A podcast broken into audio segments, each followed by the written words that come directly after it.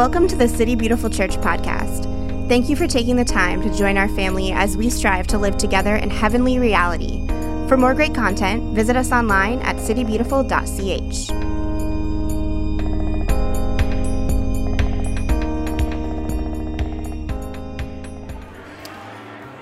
All right, all right. Welcome, everyone. Go ahead and move back to your seats. Oh, thank you, Jace. Good to see you all today. Good to see you. Welcome to City Beautiful Church. Oddly enough, Palm Sunday tends to be one of our best attended Sundays. Um, I never figured out why that was, but it's so good to see you all. Um, was there traffic or something? When we started, there was three people, and now there's about 80. Um, so just like a little note for next week, um, I'll, I'll, I'll, email everybody that signs up. We, I, we're, we're going to cap out at about 100. We're at 60. Okay? So once we're capped, that's it and then I'm going to send out an email, send out announcements like we just can't have capacity. And so when you come, what I would love for you to do is actually fill in the front, what we call the splash zone here, because this is, you know, this is where all the Holy Spirit resides.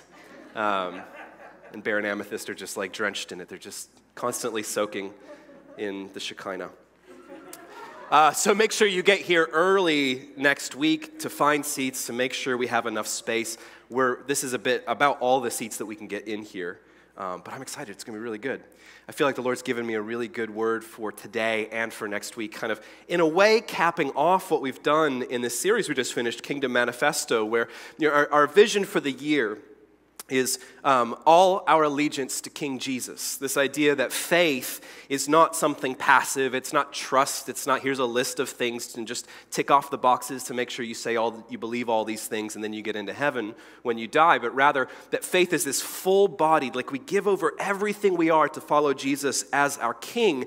And his manifesto, the Sermon on the Mount, is us learning the language of our new country um, trying to learn what does it look like to be citizens of the kingdom before we're the citizens of anywhere else. And I think uh, today what we're doing is we're, we're pivoting from the Sermon on the Mount, which is kind of the beginning of Jesus' ministry, and we're heading into the last week of Jesus' life. And what I want to do today is I want to tell the story of Jesus' last week before his crucifixion uh, and his resurrection, which we celebrate next week, in a way that kind of juxtaposes Jesus' allegiance, his faithfulness to be who God has called him to be, and then how we often struggle with that in our own. Um, but the beauty is that our salvation is not contingent upon just our achieving um, allegiance, our achieving of something in Jesus, but following Him. And there's always this welcome home when it comes to God. There's always an invitation to come back to Him, even when we miss it. So, my kind of major thesis for the day is this that Jesus' allegiance unto death saves us all, even when we can't be allegiant to Him. I've been thinking a lot about this idea of salvation. What do we mean when we're saved? You know, maybe some of you, when you were young, you were eight, you were 12, you were 16, you were at Bible camp or whatever it is, and there was, a, there was an altar call, and there was a, you know, you, you prayed the sinner's prayer, and then you were saved, which meant you kind of get to go to this whatever happens after you die, and that's kind of about it. And nobody really told you about the middle bit. Like what happens between my baptism and my, my death and for many of us, it's just kind of like, well, we just, you just kind of twiddle your thumbs and wait for the apocalypse. That's kind of what Christianity is. But when we pivot to a fuller understanding of what we mean by salvation, we begin to realize that every ounce of our lives, every part of ourselves as a human being, is in the process of being saved. And one of the most powerful ways that I see this is that we begin to turn the tide of our citizenship from being citizens of the world to being citizens of the kingdom. And what happens so often, the, uh, the juxtaposition that we see in the story of Jesus, but within our own stories, is that it's constantly kingdom versus empire. Are we going to pledge allegiance to Jesus and enter into his new world, or are we going to hold on to our old ways of being in the world, our old understandings of power? Because I think if there's anything that you and I have learned from human history, it's that human beings, we're just stuck in our ways of saving the world. And how do we save the world? Well, we just bring a bigger stick to the fight. And how do we think that God's going to save the world? Well, God's just got the biggest stick of all. You see, we just project onto Him all of our assumptions about how the world works, and we wonder why we're continually in this mess, why we see this cycle this myth of redemptive violence, that somehow that's more control, more power, bigger sticks. That's how we're going to save the world.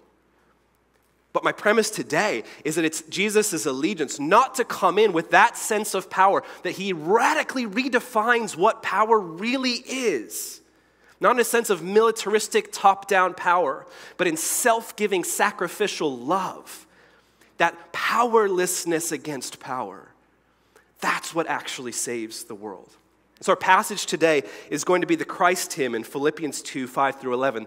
Those of you that know me, you know this is one of my, like, this is one of the key passages in Scripture for me. I want to read the rest of Scripture through this because it, we cannot overstate how important this really is. And so, this is Paul writing to this small church in Philippi and saying, This this is what it looks like for you to be postured as citizens of the kingdom, but you have to understand what Jesus is really like in order to get behind him and begin to pattern your life after him. And so he says this in your relationships with one another, have the same mindset as Christ Jesus, okay? This is what we've been talking about in our Colossians group. To be a Christian is to learn how to think. Now, many of you that you're surprised because you to be a Christian was to be told what to think. But to be a Christian is to learn how to think, to think Christianly, to think more like Christ. Because the more that we think like Christ, the more that we act like Christ. So in your relationships with one another, have the same mindset as Christ Jesus, who being in the very nature God, he is God. Jesus is God. You want to know what God looks like? You look at Jesus. Number one, first best thing that God has ever had to say. He was in the very nature of God, but he did not consider equality with God something to be used to his own advantage. How many of us we use our status to our own advantage? We play those cards whenever we need to get ahead in life. Rather, he made himself nothing by taking the very nature of a servant, being made in human likeness and being found in appearance as a man, he humbled himself by becoming obedient to death, even death on a cross. And I don't know how many times I've read this in my life, but it wasn't until recently that I looked at that. And it does not say, rather, Jesus became one of us. Jesus made himself equal to humanity. That's not what it says. It says, he made himself nothing. He made himself nothing. He made himself less than us. Can you tell me a story in which a God submits himself to his own creation, where he empties himself for the sake of love? This is not the power structures that we're used to in the world. This isn't how we would do things if it was, we were up, it was up to us to save the world. But this is the way that God chose to do it. Being found in appearance as a man, he humbled himself by becoming obedient to death, even death on a cross. Therefore, God exalted him to the highest place and gave him the name that is above every name, that at the name of Jesus every knee should bow in heaven and on earth and under the earth. So everything means everything. Do we believe everything? Or is it just, oh, just some of us? There's about, you know, 70 or 80 of us, we get to do. No, no. Everything is submitted to him, and every tongue acknowledge that Jesus Christ is Lord to the glory of God the Father. Paul, amen, absolutely, amen. Paul needed to write this in a poem because we need poetry to remind us that beauty will save the world. Because the story that I'm about to tell you is beautiful. And that's part of why it's true. Because we read something like this, we, we watch the story of Jesus' last week, and we say, no, no, no, no, no. A God who submits himself to his own creation, a God who allows these things to happen to himself, that can't be right. But when we do that, we enter into the same mentality of everybody else in the story that, we're going to t- that I'm going to tell here in just a moment. But this here, Philippians 2, this Christ hymn, this vision of what Jesus is like as fully God, making himself nothing. This is the central truth about God. There is nothing, uh, you cannot pick another, you can't pick a Bible verse, you can't pick an experience that you've had, you can't pick a podcast or a book and hold it up to this vision of what God is like in Jesus and go, oh, yes, but also this. No, no, no, no, no, no. Everything submits to him. Jesus on the cross is the best vision of what God looks like. So I'm going to tell this story And as I do, it's going to get progressively darker in this room so that we can enter into that feeling of emptying, of making himself nothing. Because part of that making himself nothing is that you and I, we've chosen to walk away and shake our heads. Because we're the ones that go, no, no, no, no, no, that's not how this works. And I'm going to lead us to the table, to the Holy Communion, to the Eucharist, as a way of understanding this is what it means to be welcomed into that vision of what God is like. So I'm going to pray and we'll begin the story. And so, Heavenly Father, we testify that you are here, whether here means right here in this moment, in this space, whether it's for our brothers and our sisters online, uh, for those who are going to be tuning in later here and around the world, you are here. You are Emmanuel, God with us. And not only that, but you turn curses into blessings. So, Lord, we come into this space open handed and expectant, not holding too tightly to all of our preconceived notions of what you're supposed to be like and what it looks like for us to save the world, to make it in our own image. But instead, Lord, we lay before your feet all of our dreams and desires and agendas, and we ask you to sift through it with us, to show us what are we still holding on to tightly that is preventing us from embracing your kingdom how do we learn to be saved again and again and again until your kingdom becomes our homeland, our home country? So may the words of my lips and the meditation of all of our hearts be ever pleasing in your sight, O Lord, our rock and our redeemer, and all God's people said, Amen. So we begin today with Palm Sunday. That's primarily what we're celebrating today. And Jesus' triumphal entry makes a mockery of imperial powers, even as we pledge allegiance to Caesar. So the whole ministry of Jesus has kind of been gathering up to this point. He's a rather obscure rabbi, saying some very strange things from a very remote area. You know, Galilee, I've said before, is kind of like the Minnesota of, of Judea. It's weird. The people that come from there are a little bit bumpkin and they talk funny. And, but there's this, there's this hype over three years as this rabbi's going around, he's teaching. And not only is he teaching amazing things, but there's also these miracles that are following following him. And it kind of gathers up to this, this feast, the festival of unleavened bread or Passover that's being celebrated. So all, all the Jews are coming into Jerusalem to celebrate this holy feast. And so Jesus sends his disciples to go and find this colt and this donkey so that it would fulfill a certain passage. And he sits on this colt and he rides in through the gate, and the people begin yelling out, Hosanna in the highest, Hosanna in the highest, which basically means save, save, save. That's what Hosanna means. And they're laying down these palm branches, which are kind of this symbol of we believe in redemption. We believe that we are going to be set free. And they lay down their coats as like we are, this is our allegiance. This is us. This is, we are, we are welcoming you in. And they rush out to meet him. And there's a subversive understanding of what's happening here. Because there was another power in the world that day. There was another king of the universe who was in charge. There was another son of God, and his name was Caesar. Now, you see, whenever Caesar was, was, was a, as a conquering Caesar, Pax Romana, peace through strength, whenever Caesar entered into a city, you would never ever let him get to the city gates without having you rushing out and, and bringing him in in this triumphant procession. And Caesar would come in, and he's got horses and chariots and, and soldiers and all of the slaves that, they, that they've captured. And they'd enter into the city, and there'd be a huge parade, and they'd be singing, Hosanna, Hosanna to the Son of God. Here comes Caesar, here comes our King. And so when Jesus does the same thing on Palm Sunday 2,000 years ago, Jesus is coming in through the back door.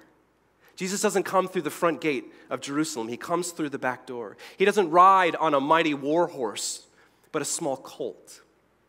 He doesn't come in with all of these slaves and this mighty army, but he gets welcomed in by the people. You see, Jesus is reenacting what Caesar does when Caesar is in charge to make a mockery of those imperial powers what scripture calls the powers and the principalities, which is this weird conflation of like the demonic powers that keep us from God and how human beings think that we're going to order, the world. Our governments, our plans, our prescriptions, our top down understandings of power. when Jesus enters in on that day in Palm Sunday, he's kind of giving a middle finger to Caesar. Say, we're going to do it, but it's not going to look the way that you thought it looks. But as I was looking at this story, I'm just thinking, in terms of the whole scope of the week, how many of those people on that Palm Sunday who are shouting Hosanna, who are laying down their robes by the end of the week are yelling, Crucify him, crucify him? Because it did not look the way they thought it was supposed to. You see, there were all sorts of messiahs in the first century, all sorts of rebellions, all sorts of people rising up to, to, to, to beat up Caesar, to reestablish the nation state. And Jesus was just another long line of people who made that promise.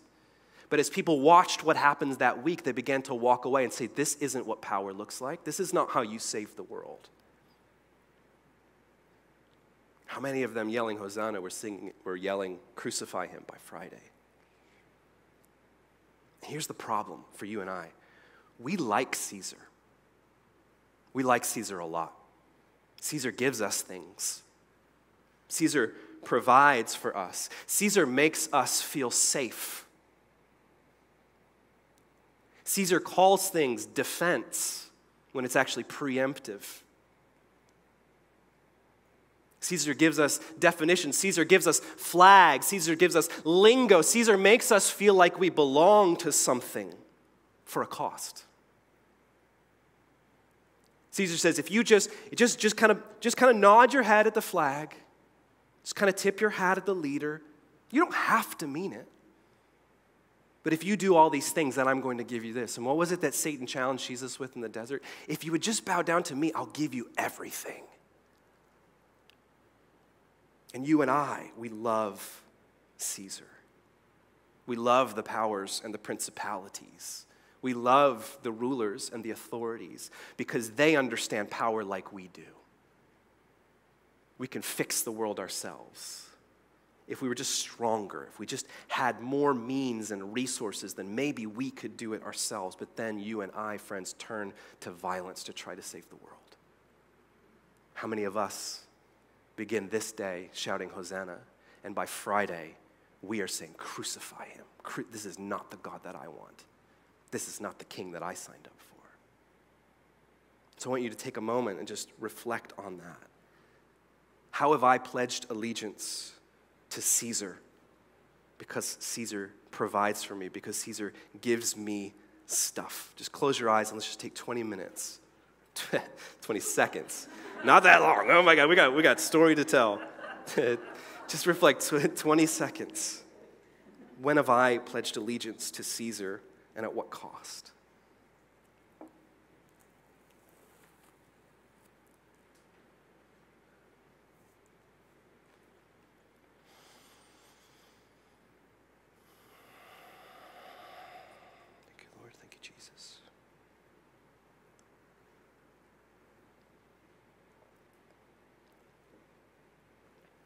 Amen. So Jesus enters into the city. He begins to walk around, sharing with his disciples all of these things that he says, and he, he begins to speak out some rather intimidating things about what is to come, and they don't fully understand it. Like they're on board, they're following him, but he just speaks in such strange ways and these riddles, and it just doesn't really fit any of their categories of what they think it looks like uh, for revolution, for salvation. And so the next thing that happens is that Jesus enters into the temple, this, this central place of, of Jewish uh, in, like, uh, worship and engagement with Yahweh God. And he, Jesus clears the temple, he cleanses the temple to reclaim this space for intimacy with God, even as we fill holy places with clever marketing. If you know anything about the way the temple was organized, there was the Holy of Holies right in the middle of the temple, and that's where the Ark of the Covenant was, and that was God's mercy seat. If we wanted to know where God was, that's where He was. And then there was the holy place, and that was the place where the priests were attending to God day and night, making worship, making sacrifice. And then there's progressive rings where all Jewish men were able to come in and worship, and then Jewish women. And then the outskirts, this was the place for Gentiles, you and I, the God fearing Gentiles, were able to come in and worship. But over time, it had become so convoluted with people trying to make a buck on Jesus. Can I get an amen? That someone goes, Oh, yeah, you want to enter into the kingdom? You should sign up for my workshop. You want to know God? Oh my gosh, well, here's the, here's the 12 steps. Here's my best selling book. Sign up for my podcast. I'll tell you how to have a, have a better marriage. Yeah, absolutely, let's do it. And that space that was being held for you and I to enter in and to meet God became so jammed with quick fixes, with programmatic religion people trying to make a buck on our desire to know God. You see, Jesus was reenacting the ministry of Jeremiah when he casts out all of these money changers and animal sellers and all of these intermediaries that were trying to get themselves in between us and God so that they could, they could turn a profit. And this isn't Jesus being filled with rage. So often we hear this story and it's like, oh, yeah, that was the moment when Jesus was angry. He just went off and he whooped up on all these people, but never once does that story mention that he lifts a finger against another human being? Again, because we read our understanding of power and authority and strength into Jesus' story, rather than allowing Jesus' story to wash over us. He never lifts a finger against another person. But he's symbolically cleansing the temple, cleansing the space to say, hey, everybody gets back in. Too many of us, we get so stuck in this idea of buying or selling in the self help market of religion. That there's got to be a book, there's got to be a program, there's, there's something that I can do that helps me to get closer to God. And there are too many people in this world, too many of us, who want to position ourselves at the gates, who want to fill the temple with all the programs so that maybe we can take advantage of other people's desire to know God. And we buy into it because programs are much easier than intimacy. It's so much easier. So many of us are so wired just to check the boxes of religiosity rather than knowing God. I think having plans is easier than relationship. So, again, I want you to close your eyes, just take 20 seconds. When have I believed? When have I been confused with clever marketing and thought that was actually what was the way to God?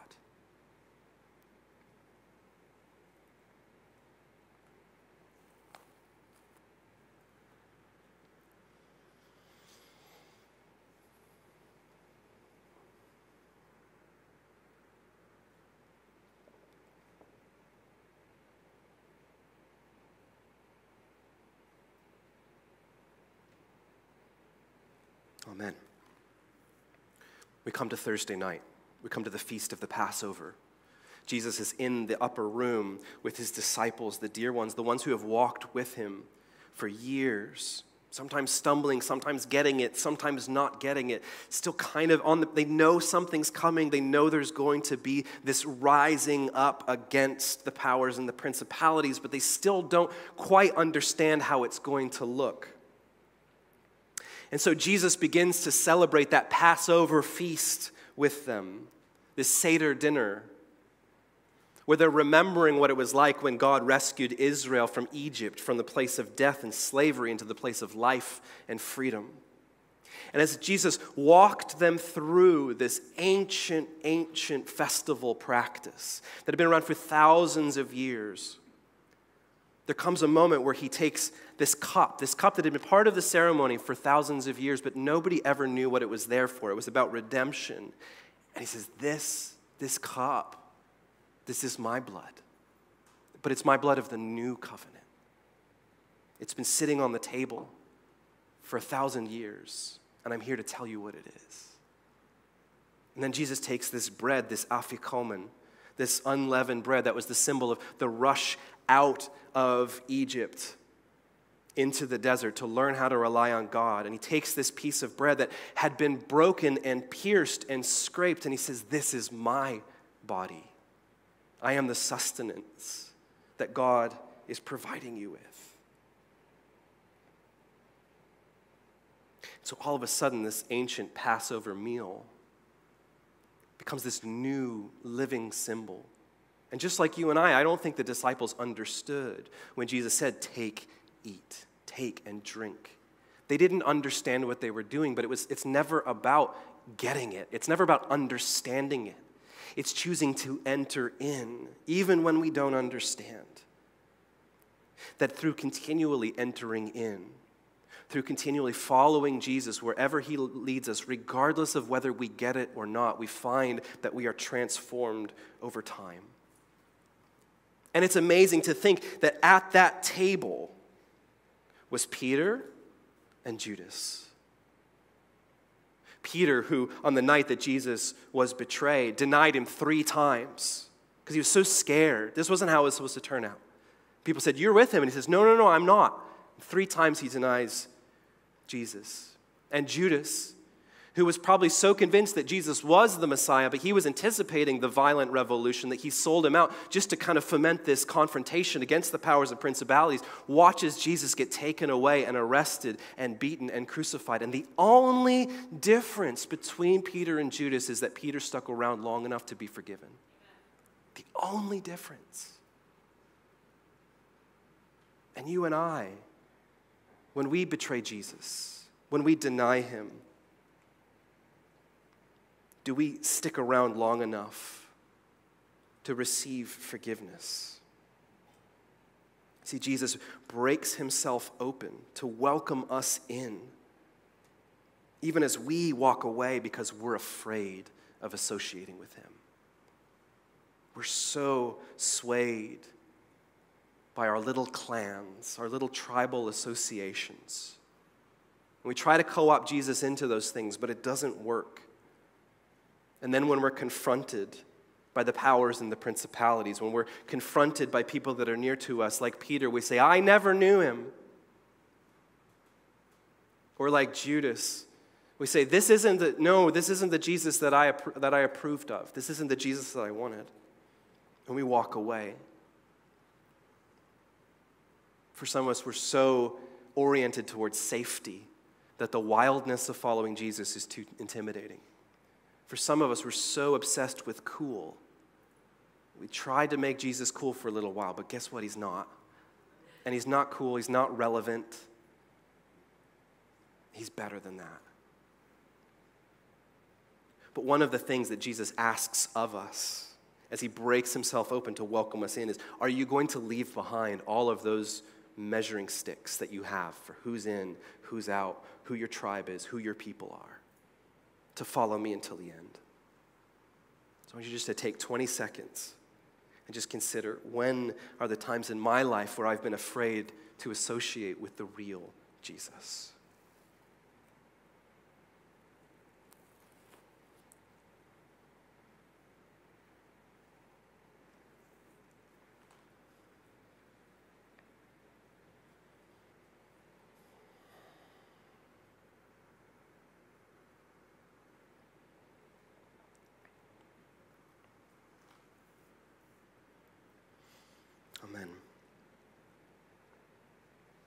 After the Passover meal,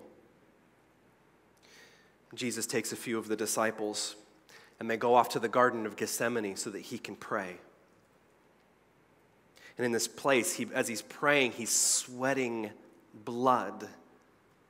He is so terrified, so disturbed by what is about to happen, what humanity we see in God that he would pray with blood pouring out of his skin to say, If there is any way, Father, if there is any way that you could let this cup pass from me, but not my will, but your will be done. Jesus in the garden gives up his own will for God's glory and our rescue even as we still hold tightly to our own agendas. And so this beleaguered Jesus kind of comes back to his disciples who had fallen asleep and he says, Could you not keep watch even for an hour? I need you. The God who needs us. He's so vulnerable. He's so scared. He needs us. And shortly thereafter, who enters into the garden but Judas and some of the soldiers uh, the local uh, municipalities. And Jesus walks up and he kisses Jesus on the cheek, a sign of tender welcome, so that the rulers and authorities know who it is that they are to arrest. So Jesus is arrested by the very people who should have welcomed him in as the Messiah. These weren't Gentiles, these were professing Jews. These are people who had the scriptures, who were awaiting the Messiah, who were praying every day for Yahweh to deliver them. And when he's in their midst, they go, Nope, not that one. That's not how we want this to be. So Jesus is arrested by his own people because they would rather keep things the way they are. Because the way things are, the status quo, it works for the people that are in power. And you and I, we don't want our worlds to be ruptured by Jesus because we like the way that things are. If we're honest, so many of us in this room, we're not needy. We're full.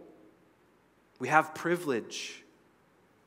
The structures, the powers, and principalities, it all works for us already. And a Jesus that comes along and tells us that we have to lay down our lives, that we have to take up our cross, that we're to be patterned in His image, that we make ourselves nothing in order to see the world saved through Him. We don't like that. And so, just like the Jewish authorities in Jesus' day, we want to keep things the way that we are.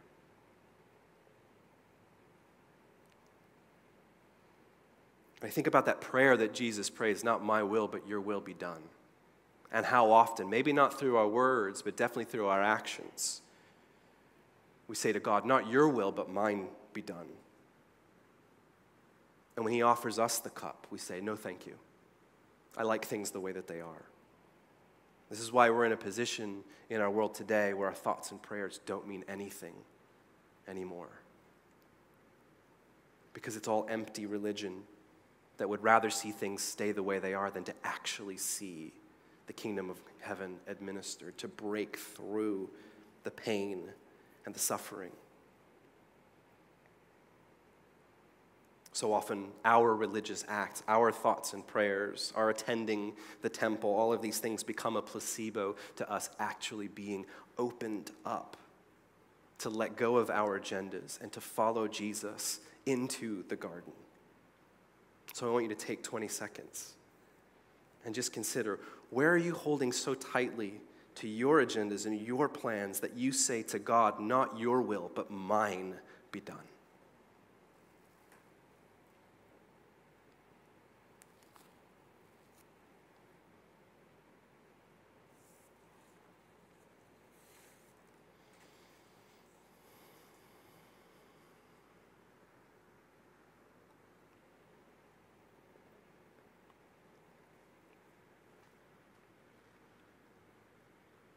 Amen. So Jesus is arrested. And they bring him before the Sanhedrin, which is the, the law court of the day, the Jewish court. These are the, these are the scribes, the Pharisees, the Sadducees, the religious elite. And they can't do anything with him because they're limited in, in how they're actually able to administer what they think is justice. And so they turn to the Roman government because the Roman government has the power to kill. And so they send Jesus to go and visit with Pontius Pilate, who was the governor at the time. He had just arrived. He didn't know much about Judaism. So he doesn't really understand what all of the fuss is about. Because too often the empire is so self involved that it's not particularly interested in seeing the plight of those who are suffering. And so, whether before the Sanhedrin or before Pontius Pilate as the representation of the Roman Empire, Jesus is put on trial before the powers and authorities, even as we want to use him as a puppet for our own purposes.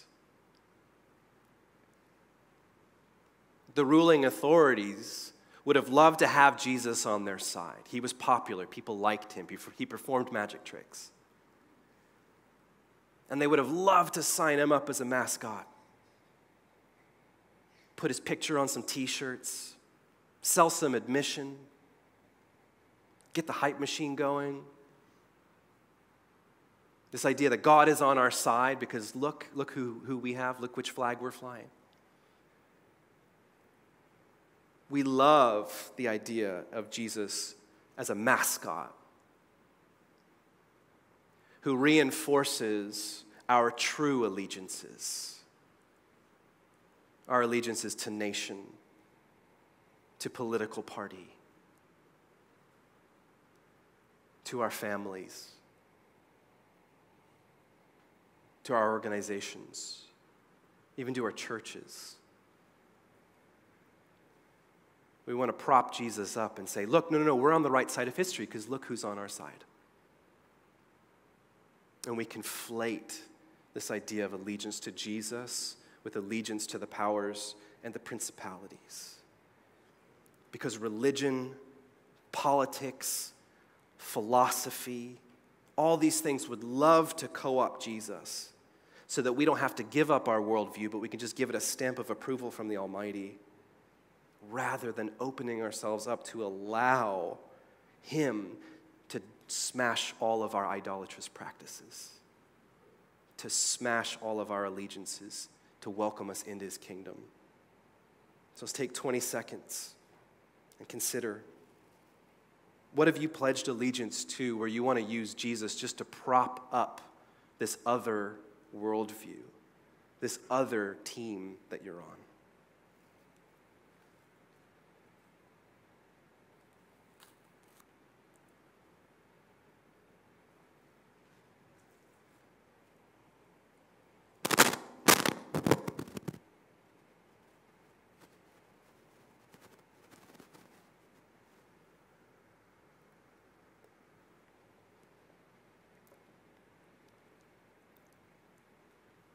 Amen.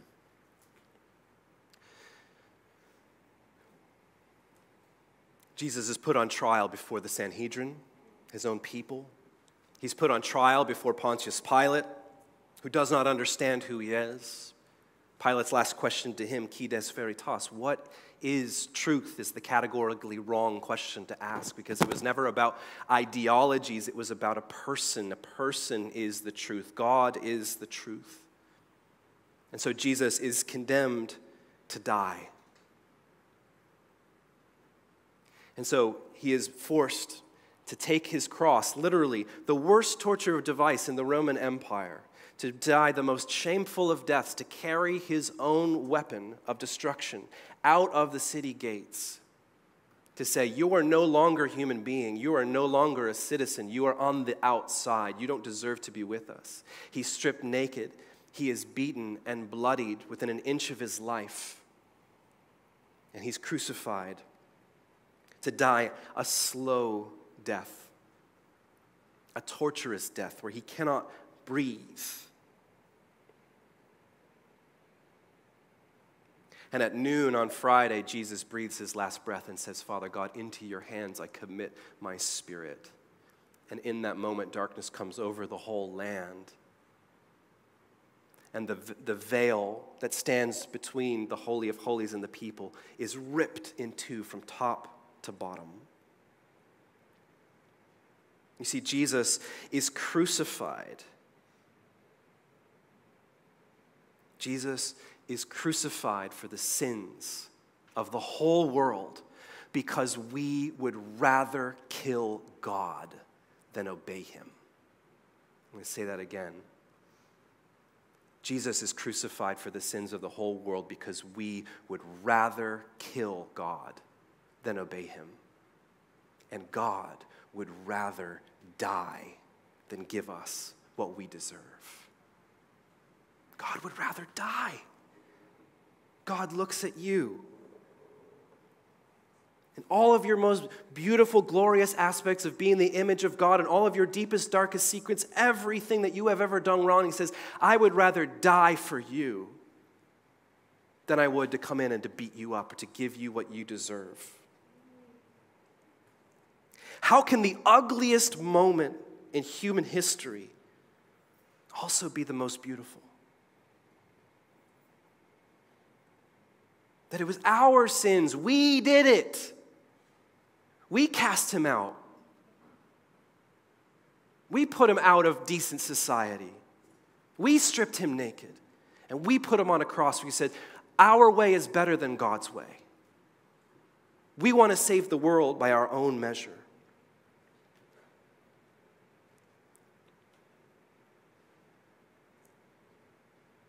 I was talking to somebody last week about what is God like? This core human question that we have at, the, at this, the, the, the center of our souls. What is God really like? Is he like us, just bigger? Does he have all of our same hopes and fears? Does he try to save the world that we would, but he just has, happens to have more resources? And I think about God on the cross.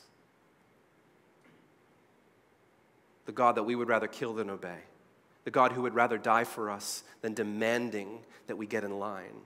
And I say that.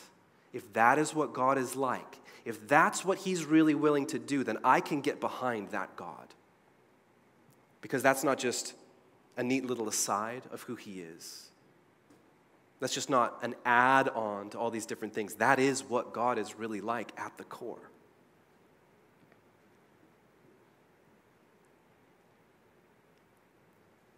I don't believe in this idea when we talk about power and authority. We talk about how God is in control, as if we're all puppets and He's the puppet master and He's orchestrating every single thing and He's got this tight fisted control on time and space and history. I do not believe that God is in control. I believe that God is love. I think love is better than control. In our ancient texts, this progressive revelation of what God is like from Genesis to Revelation in the very end, one of the final things that is said about God in 1 John is God is love. God is love. We didn't always know what God was like, but then He spoke to us through His Son Jesus. And so now we do.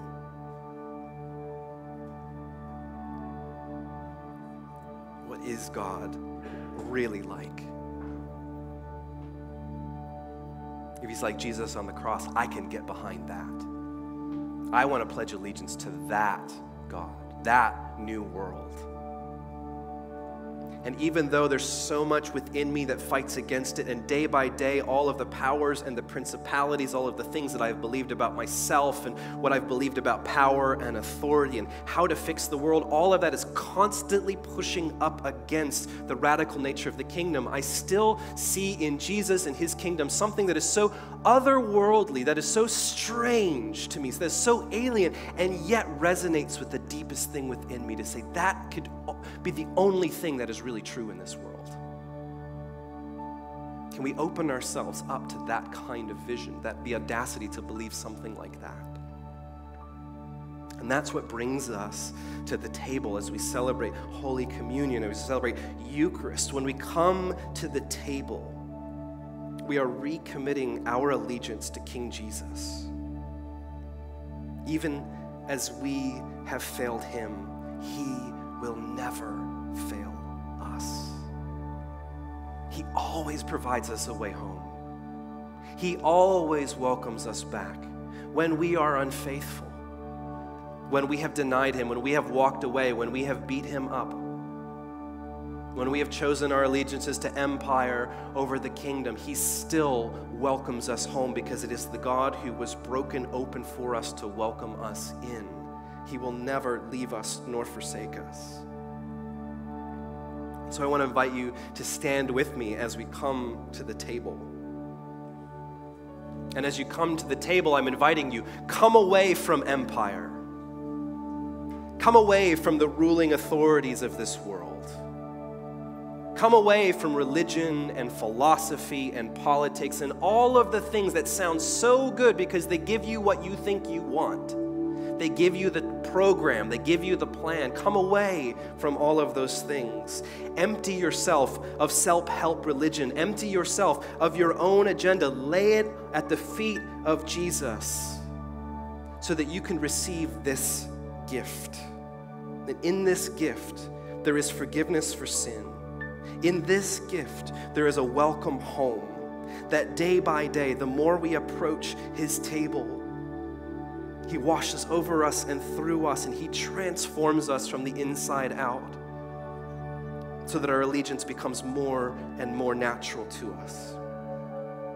It becomes more and more our true home so that we can enter into that holy place. And we who with unveiled faces shall be able to perceive the glory of God. So I'm going to pray. And there's three pillars throughout the room. And I want you to come. We're going to take our time. We're going to continue to practice social distancing. And feel free that you can either participate in taking the matzah and dipping it into the juice. If you're not comfortable with that, you can take one of the little cups that has the wafer on top of it. God honors all of it. But I'm going to pray, and we're coming to the table together to see what it is He's calling us to lay down and what it is that He's calling us to take up. And so, Heavenly Father, on, the, uh, uh on this Palm Sunday 2021, we stand here like those who came before us in excitement to proclaim, Hosanna, Hosanna, blessed is he who comes in the name of the Lord. But we also recognize in ourselves that we are Peter, that we are Judas. We are the buyers and the sellers in the temple. We are the soldiers. We are the Sanhedrin. We are Pontius Pilate. But even when we are not allegiant to you, you have promised us through your Son Jesus, through his life, death, and resurrection, that we are always welcome home.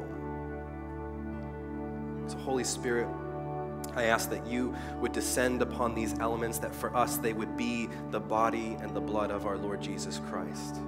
That as we take of this cup, as we take of this bread, it would become for us new life, new covenant. Bless us, Lord, as we bless you. We pray all of this in the strong name of Jesus. Amen. Let's come to the table. This has been the City Beautiful Church podcast. To stay connected, follow us on social everywhere at City Beautiful CH. We hope you join us again soon.